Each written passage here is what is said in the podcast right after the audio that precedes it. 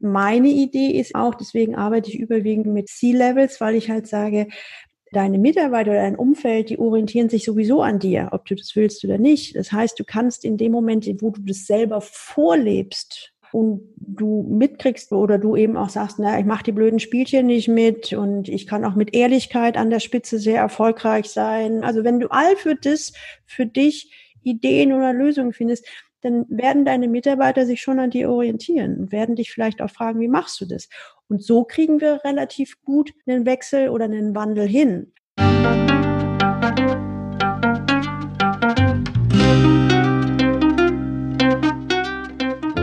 Schön, dass du wieder reinhörst. Ich begrüße dich ganz herzlich bei Ich, wir alle, dem Podcast und Weggefährten mit Impulsen für Entwicklung. Wir bei Shortcuts laden interessante Personen ein, die uns zu den Themen Selbst, Team und Werteentwicklung inspirieren. Für mehr Informationen zum Podcast und zur aktuellen Folgeschau vorbei unter www.ichwiralle.com. In den Shownotes deines Podcast-Players findest du außerdem zusätzliche Infos zum Gast, den Inhalten dieser Folge und zu Shortcuts.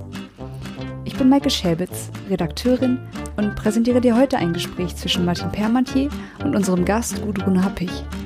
Sie ist seit 1998 Unternehmerin und hat als Führungskräftecoach inzwischen über 1000 Unternehmenslenker begleitet und sie weiß, dass die persönlichen Themen und Unternehmensthemen von Führungskräften und Mitarbeitern eng miteinander verbunden sind.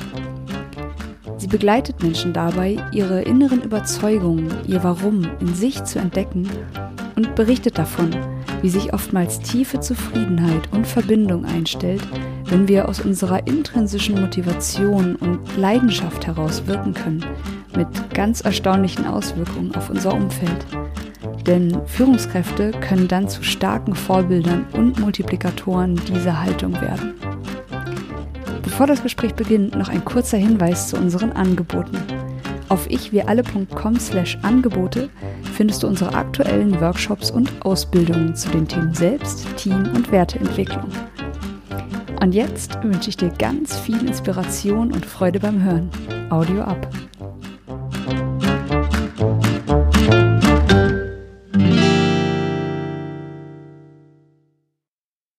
Hallo, ich begrüße heute hier bei Ich, wir alle Gudrun Happig. Hallo Gudrun. Hallo Martin. Gudrun, du bist Mentor, Sparringspartner und Coach für deine Klienten, bist auch Bloggerin und Podcastlerin und nennst dich Biosystemikerin. Also das ist eine Wortschöpfung von dir und auch so ein Alleinstellungsmerkmal von dir, weil du hast eine ganz besondere Biografie und kommst eben aus der Naturwissenschaft und berätst jetzt viele Leistungsträger, insbesondere auf C-Level. Deine Bücher sind unter anderem Was wirklich zählt, Ärmel hoch, kennen glaube ich viele, war damals glaube ich ein ziemlicher Bestseller ne, vor knapp zehn Jahren. Mhm. Führungsfrauen im Blick ist ein Sammelband, den du auch mit anderen Frauen zusammen machst. Coaching im Mittelstand hast du letztes Jahr gemacht und bald neu herauskommen wird Herausforderung im Führungsalltag. Und ein Motto, was du sagst, was so deine Arbeit gut zusammenfasst, ist überzeugt führen. Mhm. Sagt man immer, also bei einem guten Statement, da gibt's immer sieben Ebenen des Verständnisses. Und bei überzeugt führen merke ich auch so, ah ja, das kann man ja in verschiedene Richtungen deuten. Wie verstehst du denn dein Motto überzeugt führen, Gudrun? Also ich fange mal gleich mit einer Punktlandung an, wie ich das Motto verstehe. Ja, gerne.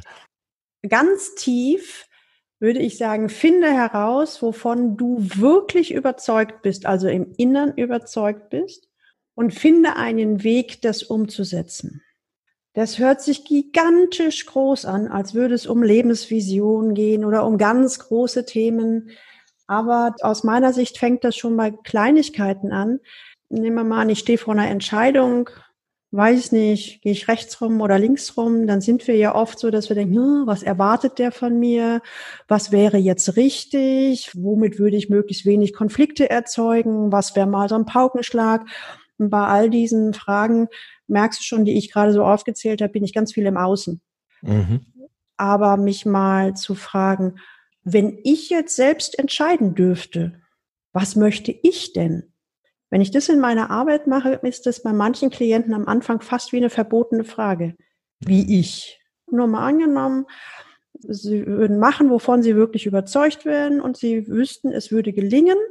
Was würden Sie dann tun? Das ist meine Goldfrage. Und das Spannende ist, es kommen immer sofort Antworten. Sofort. Ich selber, wenn ich die meinen Klienten die Frage stelle, dann denke ich immer, hu, mal gucken, ob ihm jetzt was einfällt. Weil es hört sich ja an wie so eine kopfgesteuerte Frage, ne? Mhm. Aber scheinbar hat sie beim Klienten eine unheimliche Wirkung und mit mal kommt was Ehrliches raus. Also irgendwas, was von innen kommt. Und viele sind dann ganz überrascht und sagen, ups, echt? Jetzt ist es raus. Jetzt ist es raus, wovon ich im Innern überzeugt bin. Und äh, warum habe ich dieses Motto? Ich habe mir selber die Frage gestellt, wovon ich überzeugt bin, im Innen. Ich bin ehrlich zu mir selber und ich glaube, die größte Lüge ist immer die Selbstlüge. Ich kenne dann auch meine Werte, krieg raus, was mir jetzt in dem Moment wichtig ist und ich fange auch an, ob ich das will oder nicht, mich innerlich aufzurichten. Also so, als würde ich mich gut auch in den Spiegel angucken können und habe dann ein inneres Standing. Und mit dieser Idee, wenn ich tatsächlich weiß, wovon ich im Innern überzeugt bin, dann geht es sich leichter. Gibt es denn dieses eine innere Ich, wovon Nö. ich überzeugt bin, was Nö. dann auch entsprechend was erzeugen kann, sondern wenn ich da so reinschaue, denke ich so, naja, manchmal bin ich schon ganz schön von was überzeugt, aber ob ich dann mache und erzeuge, ist ja nochmal eine andere Frage. Wie gehst genau. du da so mit dieser inneren Vielheit um? Ich erinnere mich auch an so eine Situation, wo du ein Coaching beschreibst und einer sagt, naja, wenn ich jetzt wirklich mich selbst ermächtigen würde, dann wäre ich Maler in der Toskana und würde in einer Künstlerkommune leben. Und man denkt so, ah ja, auch den Teil habe ich in mir, aber so ganz überzeugend ist der ja noch nicht. Ne? Genau, ich glaube, wenn ich mit den Leuten tatsächlich in der Arbeit bin, also im Dialog, im Gespräch bin, dann gibt's ja einen Teil davor, und ich sehe ja auch, wie er reagiert. Und mhm. gerade bei dem Maler in der Toskana, der hatte mir eben vorher beschrieben, wie überlastet er war. Und eigentlich, ein Therapeut hätte wahrscheinlich gesagt, klassischer Burnout-Fall. Und als der das eben sagte, am liebsten würde ich das und das machen, also nur noch Bilder in der Toskana malen, habe ich gesagt, mm was würde sie denn daran reizen? Oh, diese Ruhe. Mhm. Mal keine Verantwortung haben und nur für mich sein da habe ich so gedacht, ja, und das ist im Moment das innere Bedürfnis, diese Ruhe. Hat aber nichts mit dem grundsätzlichen Lebensziel zu tun. Ich weiß nicht, ob ich die Frage gestellt habe, aber ich könnte mir vorstellen, dass so eine Anschlussfrage wäre, nehmen wir mal an, Sie würden das jetzt fünf Jahre machen, in den Toskana sitzen und malen und die Ruhe haben, wie würde es Ihnen dann gehen? Dann würde er wahrscheinlich sagen, oh Gott, das ist langweilig. Ne? Möchte ich was anderes machen. Und, aber du hast natürlich vollkommen recht, dieses überzeugt führen, dieses innere überzeugt, da gibt's ja nicht nur eins. Ja, eben. Ganz viel. Aber mir das bewusst zu werden. Ich glaube, der, du hattest im, im Vorgespräch den Roland Kopp-Wichmann erwähnt. Ich glaube, er nennt das das innere Ich oder das, das erwachsene Ich, also das quasi die übergeordnete Instanz, die tatsächlich auch oder so eine erwachsene Instanz, die entscheiden kann. Die ist dann in dem Moment bei so einer Frage, ist die wach. Interessant, ja, wenn sie denn schon äh, geübt worden ist, weil Ganz ich genau. glaube, die Überzeugungen, die wir haben oder glauben zu haben, sind ja auch teilweise von außen mitbestimmt oder kommen mir auch mit als äh, Prägungsthema. Ja, ich bin davon überzeugt, die Rolle meines Vaters zu übernehmen und äh, sehe vielleicht gar nicht, was ich wirklich will. Auch da hast du ja immer sehr anschauliche Beispiele in deinen Büchern. Und ich fand das auch sehr interessant, wie du mit deinen Methoden so verschiedene Levels, ich sag mal, an Selbstüberzeugung bedienst. Ja, das eine ist ja, wo du jetzt vielleicht auch mit dem Beispiel anfängst. Was kann ich eigentlich? Ist ja so eine Haltung. Was muss ich tun, um in dieser Welt funktionieren? Ja. Und dann kommt die nächste Frage, ja, was will ich denn eigentlich? Will ich denn das eigentlich, von dem ich überzeugt bin, weil ich können muss? Ja. Da macht es, glaube ich, auch Sinn, mit dem Klienten ähm, in Kurzfassung ihn dort abzuholen, wo er gerade steht. Das heißt, vielleicht, also ich fange in der Arbeit total gerne erstmal rational an, wo er mit ganz viel Aufwand und ganz viel Mühe Listen ausfüllen kann. Ne? Da muss er noch nicht fühlen oder gar nicht, aber er kommt überhaupt erstmal ins Tun und das tut auch nicht weh und das ist halt schön, aber das ist vielleicht schon mal so diese erste Idee, also rauszufinden zum Beispiel, ja, in welchen Situationen, ähm, beruflicher Situationen, habe ich mich wohlgefühlt oder wo ging es mir gut? Na? In der Regel hat sich diese Frage noch keiner vorher gestellt. Damit wird schon mal bewusst, dass, dass es vielleicht auch von Rahmenbedingungen abhängt, in denen es mir gut geht oder auch nicht gut geht. Oder dass vielleicht das Gutgehen tatsächlich auch etwas mit Leistungs- und Leistungsfähigkeit zu tun hat. Ähm, und ich versuche mal, was ich eben schon sagte, dort anzusetzen, wo er gerade ist und immer ein Schrittchen weiter zu gehen, sich über Stärken unterhalten, kennt man aus jedem Karrierebuch. Das weiß man auch, dass das dazugehört und über Werte und Motivationen vielleicht auch noch. Aber dann fängt es schon an, wenn ich zum Beispiel Leute frage, was macht Ihnen Spaß? Dann kommt manchmal, ach, Sie meinen, was ich gut kann. Nee, ich meine, was Ihnen Spaß macht. Ja, aber muss ich das können? Darum geht's nicht. Was macht Ihnen Spaß? Und du merkst schon, welche Möglichkeiten es gibt, eine eigentlich relativ einfache Frage auf unterschiedliche Weisen zu verstehen. Und äh, wenn wir dann haben, was macht Spaß und ich dann danach frage, warum macht Ihnen das Spaß?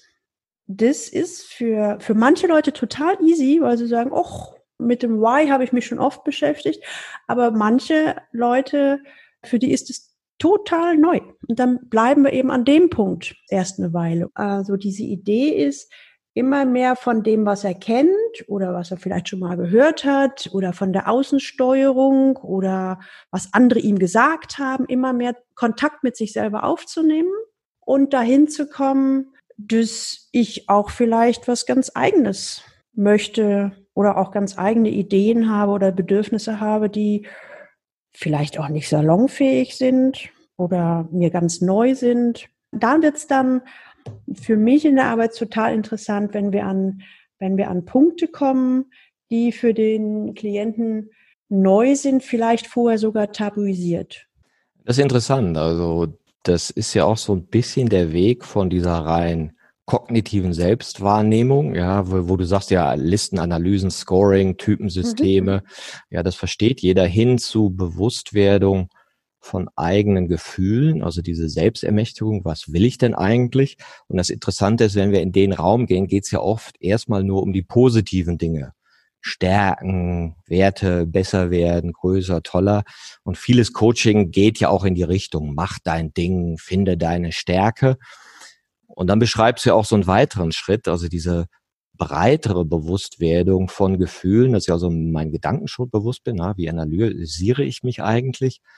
aber dann eben auch mehr Gefühlen in mir selber bewusst werde und dann vielleicht auch mehr Teilpersönlichkeiten bewusst werde. Und dann fängst du ja auch an, mit so Teilpersönlichkeiten-Konzepten zu arbeiten, indem du in die Biografie gehst und so den ganzen Menschen nochmal in seiner Gesamtheit erfasst, während am Anfang du ja so eher skill-orientated, also so auf Fähigkeiten vielleicht starten würdest, ja.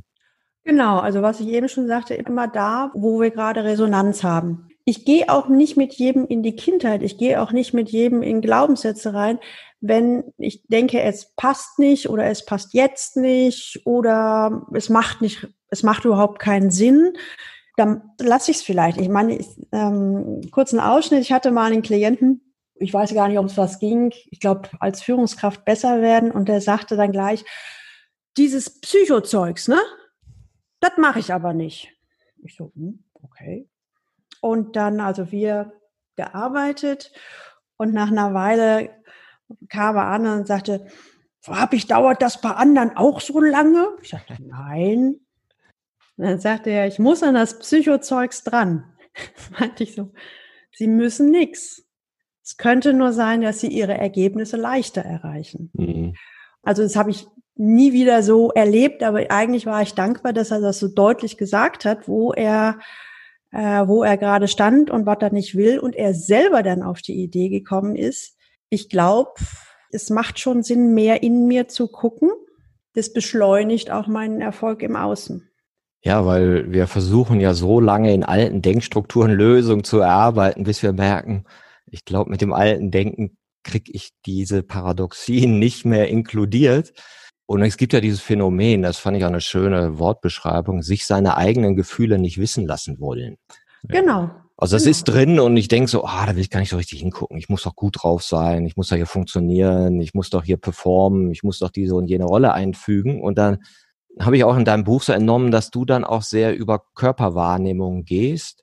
Wenn du sagst, okay, jetzt gehen wir mal in so einen erweiterten Bereich und lassen uns mehr von uns selber wissen und nutzen mehr von unseren Intelligenzsystemen und schauen mal genauer, wie wir eigentlich Wirklichkeit wirklich erleben und verarbeiten. Und da gehst du ja auch über Körper. Was ist so da dein Ansatz? Ähm, also ich sag mal, ich glaube, was so ein Phänomen ist, überhaupt nicht mit psychologischer Sprache. Also ich habe keine Worte wie Achtsamkeit oder, oder irgendwie sowas, weil bei mir sind eher, ich würde mal sagen, eher rationale Leute, die naja, es gibt schon Leute, die reflektieren schon als Esoterik bezeichnen. Und ich versuche dann so eine analytische Sprache zu haben. Und beim Körper zum Beispiel sage ich dann, na, wissen Sie, in der, in der Natur ist es so, das höchste Ziel ist immer Überleben und in der Natur versucht der Organismus alles zu tun, damit er überlebt. Klingt logisch, oder? Sagt jeder Klient ja. Dann sagte ich, na ja, und jetzt nehmen wir mal an, dass wir Menschen auch ein Teil der Natur sind. Klingt auch noch logisch. Dann wäre ja so, dass alles, was der Körper uns so sendet, könnte ja eine Idee sein, uns auf etwas aufmerksam zu machen und uns im positiven Sinne zum Überleben fördern. Also es hört sich jetzt ein bisschen kompliziert an, aber so die Kernaussage ist die, der Körper ist nicht mein Feind, sondern der Körper ist mein Freund, weil er ist näher an uns dran als der beste Freund und der beste Lebenspartner. Und der Körper spricht permanent mit uns intuitiv. Das macht er, ob wir da zuhören oder ob wir nicht zuhören, ist egal, er macht das sowieso. Und alles, was er uns sagt, ist subjektiv zu unserem Vorteil das ist nichts Psychologisches, nicht Psychosomatik benutze ich auch nicht, sondern es ist, bin mal gespannt, was du sagst, wenn ich dir das so erzähle. Es hört sich sowas von in sich rational logisch an. Wieso sollte ich da sagen, nö? Außerdem sage ich nie, es ist so, sondern ich spreche immer in Hypothesen. Es könnte so sein, ne? es ist bei vielen Menschen so, aber vielleicht nicht bei Ihnen. Also eigentlich ist so diese Idee, ihn so ein bisschen neugierig zu machen auf sich selbst äh, und nicht zu dogmatisieren. So was weiß ich, wenn du immer Herzstechen hast, da musst du zum Arzt, weil es droht ein Herzinfarkt, sondern eher, mh, wenn sie da mal so hinspüren, ah, es zieht sich zusammen, okay, ja, kriegt auch schwitzige Finger, mh, okay, was fällt Ihnen denn ein, was, was das so bedeutet? Ja, ich bin schon aufgeregt und eigentlich habe ich auch Angst und wups, ich habe nichts gesagt. Mhm. Na, der Klient bestimmt das Thema und die Art und Weise. Und das ist für mich extrem wichtig. Also ich habe auch keine Antworten parat, weil ich halt sage, mein, mein Gegenüber, der ist so schlau, der hat es ja in der Regel geschafft, 30, 40, 50 Jahre richtig gut zu überleben. Der war vielleicht nicht glücklich, aber er hat es geschafft zu überleben. Dann bin ich nicht so, so vermessen, zu, zu glauben, über ihn Bescheid zu wissen. Sondern ich habe dann eher andersrum das Ding, dass ich versuche, in meiner Art und Weise versuche, ihm Zugang zu sich selbst zu, zu kriegen und auch Lust auf sich zu machen und sich dabei kennenzulernen, immer mehr wahrzunehmen. Und dann sind wir auch beim Spüren. Wir sind ja noch gar nicht bei Gefühlen, sondern kriegt vielleicht nur mit, oh, schwitzige Finger. Mhm, okay, was denken Sie darüber? Wie fühlen Sie sich denn? Ja, und manche Leute sagen dann eben auch, ich fühle mich jetzt unwohl oder oh, mir geht's richtig wohl oder und das nehmen sie so mit in, in den Alltag rein und dann fangen die an, Erfahrungen zu machen mhm. und merken, über diese Körperwahrnehmung passieren so zwei Sachen, das finde ich so ganz spannend. Es gibt ja viele, gerade in den, in den Top-Etagen, die sich ja relativ häufig recht einsam fühlen. Können ja auch mit wenigen Leuten wirklich reden. Und so ein bisschen scherzhaft sage ich immer, sie sind immer mindestens zu zweit. Sie und ihr Körper. Und ihr Körper ist immer auf ihrer Seite. Und wenn sie mal nicht weiter wissen, dann fangen sie mal an mitzukriegen, wo zwickt's gerade. Und der spricht die ganze Zeit mit ihnen. Und es ist so ein bisschen wie Kindersprache. Aber es wirkt. Das ist wahrscheinlich auch so der Anfang der Etablierung eines Beobachters und einer Metaebene über den Körper. Und du hast natürlich den Körper auch immer als Anker in die Gegenwart. Ja, also schaust auf die Wahrnehmung, schaust auf die Atmung, dann bist du ja schon präsenter und Präsenz ist ja die Eintrittskarte in die Weiterentwicklung und die Selbstbeobachtung. Also ohne Präsenz, was willst du denn da lernen über dich selber? Da ist der Körper ja sehr gut geeignet. Jetzt nennst du dich ja auch oder hast auch diesen Begriff geprägt, Biosystemikerin. Mhm. Da bin ich natürlich neugierig, wie du das verstehst und was du in dieser Biosystemik eigentlich für Ideen und Ansätze versammelt siehst. Ähm, so ein bisschen kommt das aus meiner Biografie. Also ich bin Diplombiologin, habe mich dort im Studium viel mit komplexen biologischen Systemen beschäftigt. Wie tickt das? Wie funktioniert das? Und war phasenweise total begeistert, wie Natur oder wie Prozesse in der Natur funktionieren. Ich weiß, dass ich da oft gedacht habe, also ich sag mal, einen Baum zum Beispiel, sie gehört, weißt du was, Baum, wir studieren jetzt hier das dritte Semester Photosynthese, wir schnallen nichts mehr, aber du machst einfach bei mir hat sich dadurch eine große Demut entwickelt. Also Demut und auch Hochachtung, was die Natur da eigentlich alles macht, scheinbar mühelos. Und, und wir versuchen immer alles zu steuern, aber eigentlich ist die Natur da um Klassen weiter. Aber das war im Studium und dann wurde ich direkt nach dem Studium als äh, Führungskraft eingestellt und fühlte mich total überfordert und habe versucht, meinem Chef das noch auszureden, aber der sah wohl irgendwas in mir, was ich noch nicht gesehen habe. Also um ganz viel zu lernen, habe ich halt Seminare besucht und Bücher gelesen, also was man dann eben so macht, weil ich einen guten Job machen wollte. Und an bestimmten Stellen kam ich nicht weiter, dass ich so gesagt habe, irgendwie brauche ich mehr als die klassische Managementlehre jetzt zu bieten hatte. Ich war mit dem Führungsstil nicht einverstanden, wie man das da macht. Und eigentlich war es so, dass ich zu dem Zeitpunkt nach auf der Suche nach einem glaubwürdigen Vorbild war. Glaubwürdig hieß für mich, dieses Vorbild muss die Situationen, die ich ja auch durchlebe, schon mehrfach hingekriegt haben und zwar erfolgreich. Da fiel mein Blick auf das erfolgreichste Unternehmen der Welt. Also so hat Frederik Fester es mal formuliert. Es ist die Natur. Die Natur hat sich in Millionen von Jahren entwickelt, entwickelt sich immer weiter, ist ein lebendes System, wo ich immer gesagt habe, ein lebender Organismus oder Lebenssystem kommt ja einem Menschen oder einem Unternehmen, was aus Menschen besteht, extrem nah. Dann habe ich dann geguckt, also es ist so ein bisschen wie so ein bei den Ingenieuren kennt man Bionik, ist ja schon mittlerweile fast ein, fast ein alter Hut. Und vom Prozess her läuft es so, ich habe ein Problem und ich suche in der Natur, ob ich da ein Vorbild finde, die das gelöst haben, versuche das irgendwie zu verstehen. Vielleicht erkenne ich ein Prinzip und dann löse ich mich wieder von dem Beispiel in der Natur und versuche dieses Prinzip auf meine eigene Situation zu übertragen. Und ganz ehrlich, da habe ich natürlich als Führungskraft mit niemandem drüber gesprochen. Ich habe gedacht, die halten mich alle für bescheuert. Ja, ich habe dann einfach gemacht und getan. Ja, und es funktionierte. Also erstens, was ja immer für ein Unternehmen ist, ist ja immer wichtig, dass hinten gute Ergebnisse rauskommen. Also sonst ist egal, was ich mache. Das hat funktioniert, aber äh, mir machte das Führen immer mehr Spaß und es machte auch mit den Mitarbeitern immer mehr Spaß. Und ich habe in dem allerersten Arbeitszeugnis habe ich noch mal reingeguckt, da steht drin, Frau Happig hat einen ungewöhnlichen Führungsstil. Sie führt ausschließlich stärkenorientiert. Da habe ich so gedacht, mhm. damals war das sowas von modern oder neu. Heute ist es eher normal. So, und, und für mich war diese Art, damit umzugehen oder zu führen, war auch normal.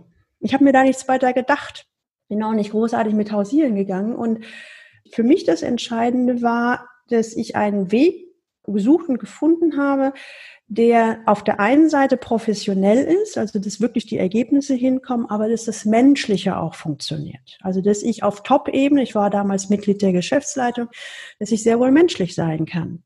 Und dann kamen halt immer mehr Leute an und haben, also Führungskräfte, und haben gesagt, hm, sag mal, irgendwas machst du anders? Kannst du mir das auch zeigen? Und damals war ich ziemlich skeptisch, weil ich gesagt habe, naja, ey, sag mal, wenn ich in meinem Unternehmen, wenn das alles ziemlich gut läuft und wenn ich das meinen Mitarbeitern erkläre, dass die an meinen Lippen hängen, ist ziemlich klar. Aber ob das auch bei anderen funktioniert, keine Ahnung. Und das funktionierte ziemlich gut. Und irgendwie war da immer so diese Idee hin, dahinter den eigenen Erfolgsweg oder Führungserfolgsweg zu finden bei den Leuten, der für sie, für die Situation, auch fürs Unternehmen passt. Dann war für mich die logische Konsequenz, mich selbstständig zu machen. Und für mich war das immer noch normal. Bis mich ein Kunde ansprach und sagte, Frau Happig, wissen Sie eigentlich, dass Sie komplett anders arbeiten? Sagt er, ja, da müssen Sie einen Namen draus machen. Ach so, okay. Ne? So, und das, was für mich normal war, habe ich dann eben dieses Biosystemik genannt, wo alles letztendlich die Erfahrung als Führungskraft reinfließen, aber auch die ganzen Coach-Ausbildungen, aber auch eben die Haltung als äh, Haltung oder Einstellung als Naturwissenschaftlerin. Das ist in diesem Ansatz drin. Es wird dann häufig gesagt, ah, deine Methode, sag ich Vorsicht, ich nenne das Konzept also ähnlich wie beim Systemischen. Die Systemiker sagen ja auch nicht, dass es eine Methode ist, sondern es ist eine, eine Haltung, wie ich die Welt sehe. Und alles, was dazu passt, nutzen wir. Aber es ist keine Methode Schritt 1, 2, 3, 4, 5. Und da ist natürlich in diesem Biosystemik-Konzept von mir ist natürlich unheimlich viel systemisches Einstellung drin. Das ist für mich als Biologin eh wie wie ein Fisch in warmem Wasser, also äh, Eigenverantwortung als Stichworte oder Selbstorganisation oder immer wieder es schaffen, sich flexibel anzupassen. Wie, wie gehe ich mit Unsicherheiten um? Das ist in der Natur oder ich sage mal im Systemischen und dementsprechend auch in der Biosystemik ist das ja fast normal. Stimmt, und das finde ich auch eine ganz gute Beschreibung, wo du auch sagst, ja, früher war das sozusagen fähigkeitsorientiert, wie man gecoacht hat, und dann kamst du mit deinem stärkenorientierten Ansatz, ja, was mhm. willst du eigentlich? Und heute schauen wir ja auch hin, was fühlst du, was sagt dir dein emotionales System, was sagt dir dein Körper, wie schaust du auf deine innere Vielheit, wie schaust du vielleicht auch auf deine Prägung oder wie findest du auch eine Verbundenheit mit der Welt? Und das finde ich auch interessant, wenn du über Natur redest. Oft schauen wir so auf die Natur da draußen und vergessen ja total, wir sind ja auch Natur. Wir genau. sind ja nichts anderes. Und ich glaube, drei oder vier Kilo von uns sind Bakterien, Milliarden von Wesen, ja, denen wir Lebensraum geben, ja, und die auch noch in ein paar Millionen Jahren leben werden, weil es eh die viel häufigere Lebensform ist als jetzt so ein Säuger. Und dieses in System denken und mit der Natur in Verbindung denken ist ja auch etwas, was so langsam in die Führungslogiken reinkommt. Ja, also wie kann ich äh, Unternehmenskontexte schaffen, die mit der Natur in Balance sind oder klimaneutral oder oder oder. Kannst du da auch eine Entwicklung sehen, wie sich Coaching verändert hat in den letzten 20 Jahren, in denen du jetzt tätig bist in diesem Feld? Sind das äh, andere Themen geworden, andere Herausforderungen? Oder was ist dein Blick auf diese Veränderung in den letzten 20 Jahren? Wenn ich jetzt bei Coaching bezogen auf meine Klienten denke, äh, haben sich die grundsätzlichen Themen verändert, würde ich sagen, nein, aber die Lösungen haben sich verändert für den Einzelnen. Was sich aus meiner Sicht auch verändert hat, früher waren es fast nur Männer, die ich hatte. Und das habe ich immer so begründet wie, naja, es gibt ja auch deutlich mehr Männer in Führungspositionen. Ich habe jetzt vor kurzem mal geguckt, mittlerweile bin ich beim Schnitt von 60, 40. Also 60 Männer, 40 Frauen. Also 60 Prozent Männer, 40 Prozent Frauen, so. Und das auf Top-Etage, ne, wo man immer sagt, auf Top-Etage gibt's ja kaum Frauen. Das finde ich schon beachtlich. Was ich auch spannend finde, vor ungefähr 15 Jahren da hatte ich bereits Klienten, aber überwiegend weibliche Klienten. Wenn es dann um den nächsten Karriereschritt ging, dass die dann häufiger mal gesagt haben, will ich das überhaupt? Tue ich mir das an? Ist das Schmerzensgeld das wert? Und dann für sich eine Entscheidung getroffen haben. Und damals, so vor 15 Jahren, war diese Frage bei Männern tabu. Mhm. Also ich habe sie zumindest noch nicht gehört. Heute höre ich das von Männern auch sehr häufig. Also ein Beispiel, jemand, der als, der ist, glaube ich, auch als Protagonist in dem Buch, was wirklich zählt, drin, der in einem Konzern für einen Vorstand gehandelt wurde, Dr. Biene. Und für ihn war das irgendwie ziemlich klar, dass er Vorstand werden muss. Das ist so ein festgeschriebenes Gesetz. Er war zwar sehr unzufrieden und sagte immer, naja, ich möchte auch mal was Sinnvolles machen. Ich sagte, was wäre was Sinnvolles? Naja, am liebsten Krankenpfleger. Da würde ich ja wirklich Leuten helfen, aber das kann ich ja nicht machen. Ich habe noch zwei Kinder, muss das Haus abbezahlen und naja, und Vorstand ist ja auch cool. Und bei dem, es hat eine Weile gedauert, bis der auf der rationalen Ebene wirklich auf das Emotionale kam hat für sich ganz klar festgestellt, dass es nicht sein Wunsch war, sondern dass es Papas Wunsch war. Also er sollte, Papa hat Vorstand nicht geschafft, also sollte es Sohn schaffen. Es war aber tabuisiert, ne? es war irgendwie, wurde nie darüber gesprochen. Dr. Biene ist der Vorstand angeboten worden. Und was glaubst du, wie der Klient reagiert hat? Er hat es nicht gemacht. Er hat gesagt, möchte ich nicht. Genau. Ja? Hat es nicht gemacht. Ich fand es ganz toll. Also äh, was heißt toll? Ich fand es toll, dass er für sich die für ihn stimmige Entscheidung getroffen hat. Und da ging es noch ein bisschen weiter. Auf irgendeinem Familienfest hatte der Vater, ein paar Jahre später, hatte der Vater zu ihm gesagt, na Junge, also so richtig ist ja aus dir auch nichts geworden, ne? Vorstand hätte es ja schon mal sein sollen. Und dann hat er gesagt, nee, mir wurde der Vorstandsposten angeboten. Aber ich habe es nicht gemacht, weil es nicht das Richtige für mich wäre. Mhm. Was glaubst du, wie jetzt der Vater reagiert hat? Na, ich denke irritiert, weil in seinem Weltbild das Richtige eben Vorstand ist. Oder er war schon altersmilde geworden, hat gesehen, dass man Erfolg in vielen Währungen messen kann und vielleicht auch eine gesunde Beziehung, Kontakt zu Kindern, äh, Freizeit, Hobbys, sich selber spüren, in der Natur sein, genauso lebenswerte Dinge sind und dass viele Führungskräfte auf C-Level irgendwie in ihrer eigenen Sinnlosigkeit auch teilweise gefangen sind und sich das eben mit Schmerzensgeld ausgleichen lassen.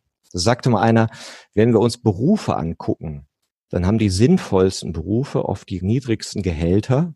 Ja. ja, der Maler in der Toskana oder der Krankenpfleger, ja, und die sinnlosesten die höchsten Gehälter.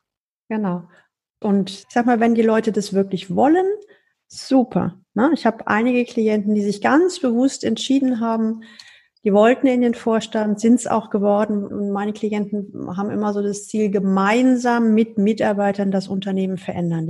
Also meinen Klienten geht es nie um den Ego-Stern. Das finde ich auch nochmal ganz wichtig.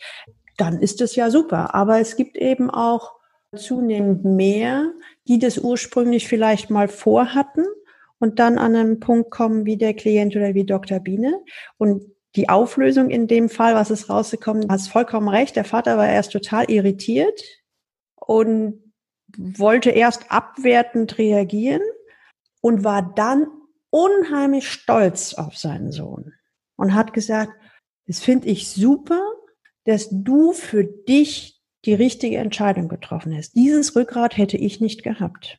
Mhm da hatte eigentlich, weil meinem Klient ist in der Arbeit relativ schnell klar geworden, was natürlich bei vielen anderen auch so ist, dass wir fremdgesteuert sind durch Papas Wünsche oder wir wünschen uns so gerne Anerkennung und endlich mal Wertschätzung vom Papa und deswegen leisten wir ohne Ende und dann die Traurigkeit, dass es halt nicht kommt, dieser Ablösungsprozess, muss ich dir alles gar nicht erzählen, was da alles hinterhängen kann wo mein Klient sagte, komisch, jetzt ist es mir gar nicht mehr wichtig. Und jetzt habe ich die Anerkennung für Papa bekommen.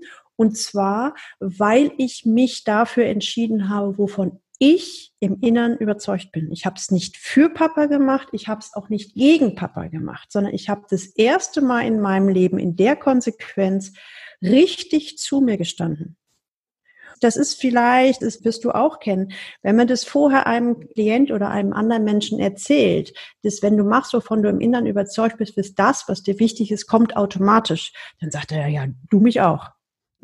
Und ich sage immer, und mein Job oder auch deiner wahrscheinlich ist es, mit dem Klienten immer ein kleines Stückchen weiter zu gehen, wie es gerade möglich ist, weil wir müssen alle mit unserem Popo durchs Nadelöhr. Aber da müssen wir durch. Und das ist nicht Theorie, sondern das ist Erleben. Und ich mache es so einfach und wie es geht. Aber wenn ich tatsächlich so eine fette Wende im Großen oder Kleinen haben möchte, dann muss mein Popo durchs Nadelöhr. Und dann habe ich es erlebt und dann passieren viele Sachen, die hätten wir vorher zehn Stunden erklären können, die wären nicht angekommen. Ne?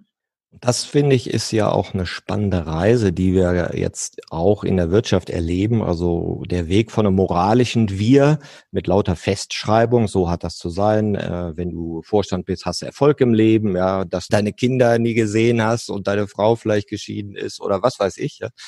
Da wird nicht so drauf geschaut. Ja, jetzt sehen wir das plötzlich. Und der Weg vom moralischen Wir zu einem ethischen Wir, das ist ja der lange Reise, wo es eben zwischendurch auch diese Selbstermächtigung braucht. Weil in der Moral sind wir noch gefangen, während in der Ethik, Absolut. das ja. ist ja ein, ein freier Beschluss. Ja, also ich möchte in einer Welt leben, wo ich eben nicht nur wegen Schmerzensgeld arbeite, sondern mich vielleicht auch mehr mit der Natur und der Welt verbunden fühle von daher aus beim ethischen Selbstempfinden heraus, was ich definiere, vielleicht anders leben. Genau. Und, und anders heißt jetzt eben aus meiner Sicht von innen heraus, es ist weder ein Ego-Trip, noch ist es eine Revolution, noch ist es, ich bin besser oder schlechter oder sonst was, sondern durch die ganzen Hürden und Mühlen der Entwicklung durchgelaufen zu sein und so das Gefühl, ich bin jetzt endlich bei mir angekommen. Was ist denn dieses Ich, wo wir ankommen oder selbst oder was ist denn dieser Punkt in deiner Beobachtung, wo wir sagen können, jetzt bin ich angekommen? Ist das ein statischer Punkt? Verändert der sich? Der ändert sich. Aber ich glaube, es ist äh, so das erste Mal mitzukriegen. Also ich unterscheide auch gerne von dem Ich will, das kann eine Kopfgeburt sein. Und dann will ich, will ich, will ich, will ich. Und dann ist mir ja keine Wand zu dick und kein Hindernis zu hoch. Das heißt aber nicht, dass es funktioniert.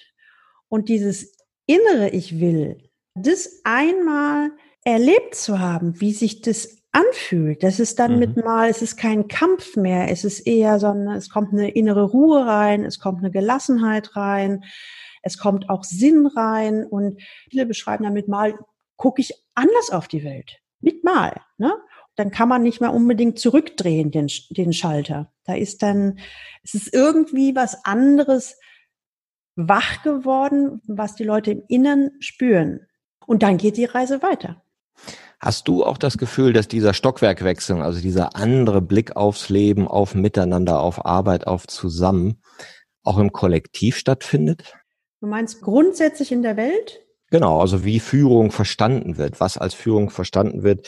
Man früher hättest du halt nicht kommen können mit Meditationen in deinem Unternehmen, hätten die gesagt, sag mal hier, ESO spinnt ihr. Ne? Und jetzt sagst du, ah, nee, das ist gut, weil dann lernen die ja, mit sich Kontakt aufzunehmen, ruhiger zu werden, Körperbewusstsein zu etablieren, emotionale Wahrnehmung feiner wahrnehmen zu können. Ist ja so wie so eine Intelligenzförderungstechnik, ja, um eben nicht mehr losgelöst von seinen Gefühlen zu handeln und Dinge zynisch zu tun, von denen wir wissen, sie tun uns selber nicht gut und vielleicht auch der Welt nicht gut. Und dieser Blick ist ja so ein bisschen weicher geworden nach meiner Beobachtung. Ich weiß nicht, was deine Beobachtung ist. Ich glaube, es kommt drauf an. Ich habe dann so ein bisschen die, die Fantasie der selbstversteckten Ostereier. Also natürlich sehe ich das genauso wie du. Es ist viel mehr möglich als noch vor 10 oder 15 Jahren. Ich muss es in einem Unternehmen, wo einfach die Unternehmenskultur nicht funktioniert. Ich muss es nicht aushalten. Es gibt heute Alternativen. Allerdings muss ich meinen Popo bewegen und auch gucken. Ich glaube, das wirst du bestätigen können aufgrund deiner Arbeit und ich kann es auch bestätigen und ich werde auch nicht müde, das immer wieder zu erzählen. Und ich merke bei meinen Klienten, die eben in diesem Prozess wachsen, viele kriegen gar nicht mit, dass sie wachsen. Also sie merken, dass es läuft ganz viel so, so intuitiv ab. Ne? Also sie merken einfach, dass sie mit Situationen, wie sie sie vor einem Jahr oder vom halben Jahr oder vor zwei Monaten hatten, sie gehen komplett anders damit um, aber ohne darüber nachzudenken. Es ist mehr so, deswegen fragen mich auch manche, ob sie das überhaupt richtig machen, weil sie strengen sich nicht an und sie üben nicht. Und sage ich, nein, wir machen ja immer so mini kleine Transformationchen. Und meine Idee ist eben auch, deswegen arbeite ich überwiegend eben mit diesen C-Levels, weil ich halt sage, deine Mitarbeiter oder dein Umfeld, die orientieren sich sowieso an dir, ob du das willst oder nicht. Das heißt, du kannst in dem Moment, wo du das selber vorlebst und du mitkriegst oder du eben auch sagst, na, ich mache die blöden Spielchen nicht mit und ich kann auch mit Ehrlichkeit an der Spitze sehr erfolgreich sein, aber ich kann auch mit Idioten umgehen das, und deswegen muss ich nicht kündigen. Also wenn du all für das für dich Ideen oder Lösungen findest, dann werden deine Mitarbeiter sich schon an dir orientieren und werden dich vielleicht auch fragen, wie machst du das? Und so kriegen wir relativ gut einen Wechsel oder einen Wandel hin. Das ist meine Sicht der Dinge. Ich bin aber extrem erschrocken, dass ich immer häufiger in den Medien lese und höre, dass der autoritäre Führungsstil gerade extrem zunimmt. Und da denke ich, das, also ich kann es verstehen, in Unsicherheiten, in unsicheren Zeiten ruft man nach, einer hat vielleicht die Wahrheit und ruft nach Führung, aber das ist aus meiner Sicht in die, in die komplett falsche, für mich, falsche Richtung. Ja, ich glaube, das ist ja die Unsicherheit, die wir jetzt spüren an vielen Stellen. Also wir haben unsere Kontroll- und Lean-Management-Methoden sehr perfektioniert. Wir haben wahnsinniges Wachstum dadurch erzeugt und auch Wohlstand, merken aber jetzt, hm, Wachstumsparadigma geht vielleicht nicht mehr so lange. Oder nicht der, nicht der quantitative. Mhm. Ja, das hat so viel Kollateralschäden verursacht. Und da war ja jetzt auch die Corona-Krise ganz interessant, wo wir plötzlich in so einen Freeze gekommen sind und in eine Gesellschaft, die sozusagen nicht wächst, sondern ganz im Gegenteil, ganz vieles ist weg. Und viele sagen, hey, jetzt ist ganz viel weg und ist trotzdem schön. Ja, schön oder anders. Also an der Stelle wiederhole ich gerne das, äh, was die Medien oder auch meine Klienten sagen. Corona beschleunigt das, was schon längst da war. Genau, und auch dieser Konflikt zwischen dem Kontrollzwang, werden wir jetzt wieder autoritär und sagen, nee, jetzt müsst ihr wieder kommen und jetzt müsst ihr euch wieder kontrollieren, oder sagen wir, nee, wir machen mehr mit Selbstermächtigung, mehr mit Eigenbestimmung, mehr mit Stärkenförderung und mehr mit Vertrauen auch und, und auch mehr vielleicht Umgang mit den emotionalen Ebenen, wo wir vorher nicht so reinschauen wollten. Ja, und weil wir es vielleicht auch entweder Angst hatten oder wir wussten es nicht oder sonst irgendwas. Und wir haben ja im Moment ganz stark dieses Thema unsichere Zeiten. Wie gehe ich denn mit Unsicherheit um? Und die, die normale Reaktion ist natürlich im Außen nach Sicherheit zu suchen. Das kann ich total nachvollziehen. Ne? Wenn ich mit meinen Klienten zu tun habe, dann sage ich, du wirst nie eine Sicherheit im Außen finden. Aber das Bedürfnis nach Sicherheit ist natürlich nachvollziehbar und verständlich und das ist auch so. Aber vielleicht gucken wir mal, ob du Sicherheit im Innern finden kannst. Mhm. Ich habe mal überlegt, warum ich das eigentlich mache, warum die Biosystemik auch so gut funktioniert, weil ich mit nichts konkurriere. Ich konkurriere nicht mit einer bekannten oder unbekannten Management-Methode oder Mode und auch nicht, ich komme nicht aus der Therapeuten- oder Psychologen-Ecke, die schnell eben Defizitbeschreibungen haben. Ne, du hast ja eine Depression oder dann ist ja schon wieder in der Kiste drin. Oder auch nicht mit psychologischen Modellen.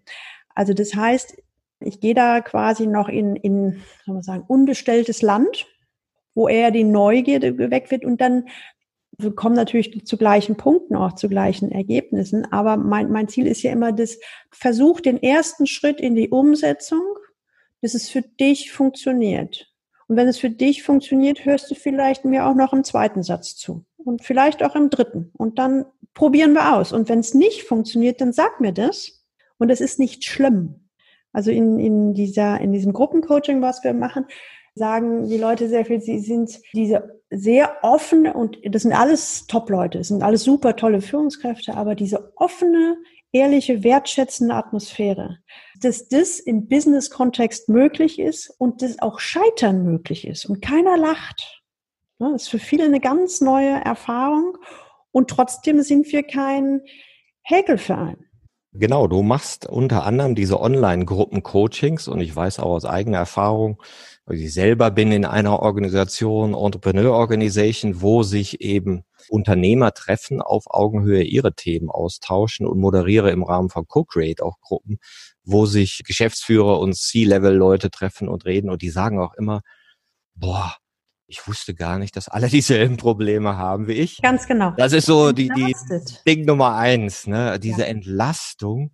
Ja. Das ist normal, was ich hier durchmache. Und dann auch sehr schnell diese Vertrauensbildung. Und ich muss keine Show mehr machen, ne? Das ist ja auch total entlastend. Einer hat es so schön formuliert. In dieser Runde kann ich tatsächlich so sein, wie ich wirklich bin und mich auch zeigen, wie ich bin und ich muss nicht perfekt sein. Genau. Und eine andere sagte, ach, so wie wir hier miteinander umgehen, das hätte ich mir gerne in unserem Unternehmen gewünscht und war so ein bisschen traurig. Und da habe ich dann gesagt, weißt du, du hast eine Vorstellung, wie es sein sollte, aber du hast es nicht erlebt. Und in dieser Gruppe erlebst du es. Du erlebst, dass deine Vorstellung funktioniert und nimm das als Referenzerfahrung. Deine ganzen Zellen im Körper erleben das. Es ist echt. Das ist jetzt kein Krimi bei Amazon oder, oder bei Netflix. Du hast es für dich selbst erlebt. Das heißt, du hast eine Referenzerfahrung, kannst in deinem normalen Umfeld gucken, was kann ich da entwickeln, da ähnliche Erfahrungen zu machen. Ja, da stimme ich ja total überein, dass das mit das Wichtigste ist, emotionale Referenzerfahrung von eigener Verletzlichkeit in Safe Spaces, die unter Umständen mhm. nicht im Unternehmen sein können, manchmal, ja, die man sich aber als Umfeld selbst organisieren kann. Und das kann man unter anderem beim Galileo-Institut, das ist dein Institut, ja, mit dem schönen Namen Galileo. Und du hast auch ein tolles Zitat von ihm genannt im Vorgespräch. Vielleicht müsstest du das nochmal wiederholen. Ähm, er hat gesagt, das habe ich aber erst rausgekriegt, nachdem mein Unternehmen schon längst Galileo hieß. Mhm. Ich kann niemand etwas lehren, ich kann nur helfen, es in sich selbst zu entdecken. Mhm. Und finde heraus, was du wirklich willst. dein äh, Angebot auch an Klienten? Und was sind denn so typische Themen, mit denen die Klienten zu dir kommen? Ähm, vielleicht sind es typische Einstiegssituationen. Die Nummer eins ist ganz klar, jemand kommt in eine neue Position, entweder vom mittleren Management ins C-Level oder vom Geschäftsführer in den Mittelstand oder in den Konzern. Auf jeden Fall. Er kommt in eine neue Rolle, in eine neue Position. Ja, er spürt den Druck den Erwartungsdruck, der auf ihm liegt. In der Regel wird man ja dafür eingekauft, um bestimmte Probleme zu lösen. Gleichzeitig hat er aber auch Ideen, irgendwas zu machen. Und dann ist dann die Frage, wie schaffe ich es, einen guten Einstieg zu meistern? Insbesondere, da war ich auch sehr erstaunt, dass ungefähr aktueller Stand 50 Prozent aller Vorstände schaffen die ersten 18 Monate nicht. Wow. Und 22,5 Prozent der C-Levels schaffen die ersten 18 Monate nicht. Und nicht, weil sie nicht gut sind. Damit haben wir eine höhere Fluktuation als in den USA. Vielleicht sind sie auch engagiert zum Scheitern weil die Problemstellungen auf ganz anderer Ebene liegen. Wir sagen, hier fix das, aber in Wirklichkeit haben wir ein Problem mit Strukturen und Prozessen und richtig. Und das ist natürlich gerade für, wenn so meine meine äh, Lieblingsleute sind ja die Leistungsträger, die inhaltlich engagiert sind, die die politischen Spielchen auch doof finden, die sich selbst verkaufen doof finden, die dann natürlich auch manchmal so mit Schmackes vorpreschen und es wirklich gut meinen und gute Ideen haben. Aber wenn ich nun mal die Hidden Agenten nicht kenne oder die unausgesprochenen Spielregeln oder ohne dass ich es weiß, ein Problem in einem Monat gelöst kriege, was der Vorgänger, der jetzt mein Chef ist, in drei Jahren nicht hingekriegt hat, hm, dann weiß man, wen es trifft. Und das ist, ja, ich möchte einfach verhindern, dass die Leute scheitern, um es mal so zu mhm. formulieren. Mhm. Der zweite typische Einstieg ist, wenn die Leute zwei oder länger Jahre auf der Ebene sind. Sie sind in der Position gesetzt, das ist nicht das Thema, aber sie sagen, Mensch, und ich hatte Ideen und ich habe schon ganz viel ausprobiert, aber es läuft nicht so, wie ich mir das denke. Und jetzt möchte ich nochmal mit dem, mit dem Sparringspartner drauf gucken, welche Erfolgshebel oder Stellschrauben ich habe, um quasi den Wandel vorwärts zu bringen. Da geht's meistens, wie kriege ich Veränderungen hin. Es gibt auch Leute, die das Gefühl haben, ich bin nur noch am Arbeiten und möchte aus, aus dem operativen Hamsterrad raus. Den Einstieg haben die geschafft, führen an der Spitze. Und die, die dritte Einflugschneise finde ich auch sehr spannend. Das sind oft sehr nach außen sehr erfolgreiche Leute, die aber im Innern leer und ausgebrannt sind. Da haben wir ja viel auch jetzt drüber gesprochen. Und die sagen, ja, ich glaube, mein Umfeld sagt, ich habe ein Luxusproblem, aber ich fühle mich gar nicht wie Luxus. Äh, ich würde so gerne rausfinden, was ich wirklich will, was auch immer das ist. Und ein Klient hat das sehr schön auf den Punkt gebracht. Er sagte, das ist kein Ego-Trip, sondern wenn ich das geschafft habe, herausfinden, was meiner Leidenschaft entspricht und ich in meiner Leidenschaft arbeiten kann, ist die Produktivität um bis zu dem Fünffachen höher. Mhm. Und ein Unternehmen bezahlt ja immer nur nicht für meinen Spaß, sondern für die Ergebnisse. Der hat für sich mitgenommen, okay, wenn ich schaffe, das zu machen, wovon ich wirklich überzeugt bin, dann steigt meine Produktivität um das Fünffache, dann bin ich mein Geld auch echt wert und mein Job ist auch noch sicherer. Das fand ich auch eine coole Variante. Also das sind so die drei Einflugschneisen, sage ich mal, die Typen. Habe ich noch eine Insiderfrage für dich. Ja. Spekulativer Art. Wie viele Prozent von C-Level-Führungskräften glaubst du sind mit ihrer Sinnhaftigkeit verbunden und wissen, wer sie in dieser Welt sein wollen und fühlen sich mit dem, was sie tun, im Frieden. Spekulativ von meinen Klienten oder spekulativ überhaupt?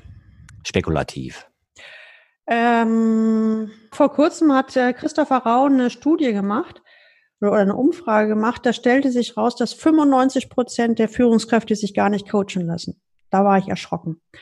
Und ich glaube, dass nur ein Bruchteil überhaupt in der Sinnhaftigkeit tätig, in ihrer oder seiner Sinnhaftigkeit tätig ist und auf Top-Level auch. Super, du bist in einem Nachfragemarkt und hast eine goldene Zukunft vor dir. Ja und nein. Auf der einen Seite ja, dass ich halt sage, wow, finde heraus, was du willst und setze es um. Es ist die Goldgrube schlechthin für jeden Einzelnen. Was ich aber auch feststelle, und das kennst du vielleicht auch, bevor ich mich damit auseinandersetze, muss meistens im Vorfeld Wichtiges kaputt gegangen sein. Und das finde ich total traurig. Naja, Leiden als Lehrmeister ist immer noch die stärkere Kraft als die Einsicht, das Experiment und, und der Wachstumswille. Wobei ich ja glaube, dass wenn man einmal diese Selbstermächtigung erkannt hat, dann komme ich in eine Phase in meinem Leben, wo ich nicht mehr aufs Leiden warten muss. Genau, also das bedeutet auch, wenn ich eine Empfehlung aussprechen würde, warte nicht erst bis C-Level, bis du dir jemanden suchst, sondern idealerweise ist das früher oder später mal ein Fach in der Schule. Das ist so die, die eigentlich so eine Basisfähigkeit oder Eigenschaft sein sollte, weil ich glaube, wenn ich mit mir im Einklang bin, bin ich auch viel toleranter und souveräner im, im Außen, auch viel beziehungsfähiger, bin nicht so nerdig drauf, Ziele durchdrücken zu müssen und so weiter. Also ich glaube, wenn jeder Hypothese, Zukunftsszenario in, in 5000 Jahren, wenn jeder bei sich angekommen wäre, bräuchten wir keinen Streit und Krieg mehr. Genau. Und letztendlich, wie du auch sagst, ist eine Frage von Bildung und Erziehung. Und wir haben halt noch kein Bildungssystem, was darauf ausgerichtet ist, dich zu fragen, was du wirklich willst, wer du bist, stärkenorientierter Blick. Du kriegst ja, wie ich immer schön sage, nach dem Diktat nicht gesagt, hey, 100 Wörter hast du gehabt, 95 hast du richtig geschrieben, super. Bei zwei hast du dich vertan und an drei Stellen, ja, okay, die Wörter muss nochmal nachgucken. Nein, du kriegst natürlich gesagt, fünf Wörter falsch, befriedigend, tschüss. Ne, und wenn du diese Denke schon schlauer angehen würdest und wir unsere Denkstrukturen gar nicht mehr so, äh, ich sag mal, konditionieren würden auf diese defizitären Blick oder diesen funktionalen Blick, sondern uns da schon sinnhafter und mit der Natur verbundener bilden würden, dann glaube ich auch, haben wir größere Chance, hier langfristig auf dem Planeten glücklich als Menschheit zu Hause zu sein. Absolut, weil wir würden uns ja auch viel mehr, ich sage manchmal, um das so ein bisschen zu begründen, so ein ganz einfaches Beispiel. Wenn ich drei Tage nicht geschlafen habe und vier Tage nichts gegessen habe, dann muss man mit mir nicht über irgendwas Sinnstiftendes diskutieren. Dann bin ich so aggressiv und ich brauche nur noch schlafen und essen. Und so ist es bei vielen anderen Bedürfnissen auch, von denen ich vielleicht gar nichts weiß. Wenn ich aber vernünftig geschlafen habe und gut gegessen habe, teile ich total gerne alles, was ich habe. Mhm. Das ist natürlich jetzt wieder so ein, so ein kleines pragmatisches Kinderbeispiel, aber ich finde, die Idee wird deutlich. Und es hat nichts mit egoistischer Selbstverwirklichung zu tun, sondern eher, wenn ich gucke, was ist zu mir passend. Erstens komme ich leichter durch Hürden durch. Ich habe vielleicht auch mehr Durchhaltevermögen, mal eine Durststrecke zu überstehen. Aber ich muss den anderen nicht den Käse vom Brot klauen. Das ist ja auch dieses schöne Wort Vergnügen, sagt mir neulich eine Freundin, du, im Vergnügen ist Genügsamkeit drin. Ja. Genügen. Und wann ist dieser Punkt, wo wir sagen, so jetzt ist genug, jetzt ist schön und jetzt kann ich einfach sein, ohne zu müssen?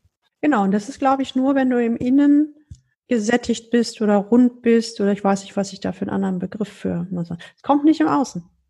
Außen ist sowieso ist eine logische Folgewirkung. Also wenn ich im Innen rund bin, wird mein Umfeld auch entsprechend verändern. Das hört sich wieder so esoterisch an. Aber ich, ich gucke natürlich dann, wenn ich mit mir zufrieden bin, ich gucke anders aufs Umfeld drauf. Ich habe andere Einflussmöglichkeiten. Ich selber werde mich anders verhalten. Ich werde vielleicht mir auch erlauben, von einem Kollegen oder Chef, der cholerisch ist und mich nur niedermacht, auch zu sagen, nö, ich gehe in die Nachbarabteilung. Das ist, glaube ich, auch so etwas, was man im Coaching lernen kann, dass ich für meine Innenwelt verantwortlich bin und ich auch meine Innenwelt gestalten kann und wir eben nicht Stimulus Response sein müssen, ja, dass ich so bin, ich fühle das ja nur, weil du so komisch geguckt, gesagt, getan hast, sondern weil ich ja zu meinen Gedanken, meinen Gefühlen und all dem sage und dem meine Identität gebe. Ich kann es ja auch durchlaufen lassen und sagen, ja, okay, der hat das gesagt, aber finde genau. da keine Identität dran, sondern bleibe innerlich frei und lasse es bei dem. Und da sind wir bei einem Stichwort, was maßgeblich auch in diesem Biosystemik-Ansatz ist. Du kommst um die Eigenverantwortung nicht drumherum. Ne? Und deswegen sage ich ja immer, zeig nicht mit dem Finger auf die müssten und der müsste, nö, nö, nö, nö. Das ist mir scheißegal. Das verlängert das Gespräch. Was bist du bereit, jetzt im nächsten Schritt zu tun? Mhm. Nix. Ich sage, ja, ist doch auch eine Antwort. Aber dann übernimm Verantwortung, dass du jetzt nichts tun möchtest. Und das merke ich, also ich kann das e-, extrem komplex und kompliziert machen, aber wenn ich es runterbrechen muss auf ein ganz wesentliches Prinzip, ist es tatsächlich, Verantwortung für sich selbst zu übernehmen.